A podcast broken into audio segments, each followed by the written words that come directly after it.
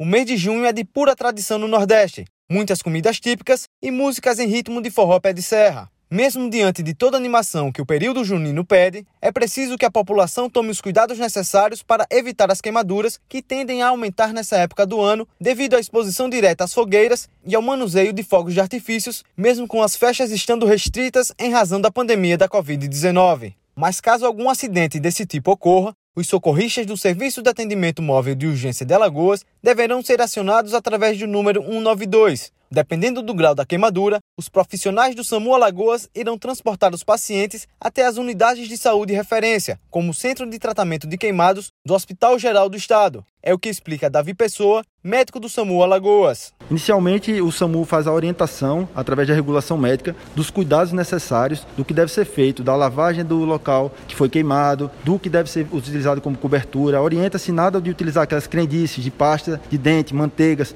A orientação nossa é lavar o local acometido, fazer a cobertura com pano seco e procurar o atendimento no local adequado. E no caso de grandes queimados, vai fazer o atendimento inicial e o transporte até o local adequado para o tratamento. O médico do SAMU ainda alerta sobre algumas medidas que podem ser adotadas para salvar vidas e ajudar a reduzir as chances de queimaduras graves em adultos e crianças. No caso de acendimento de fogueiras, sempre deve tomar cuidado com o álcool. Ele nunca pode ser jogado sobre uma, onde já existe uma chama, pois aumenta o risco da explosão e de queimaduras graves. Existe um aumento importante tanto de adultos quanto de crianças, no caso de queimaduras nessa época junina, principalmente as crianças com os fogos de artifício. Aumenta bastante o número de queimaduras em crianças nessa época. De janeiro a maio de 2021, o SAMU Alagoas atendeu 17 ocorrências de vítimas de queimaduras.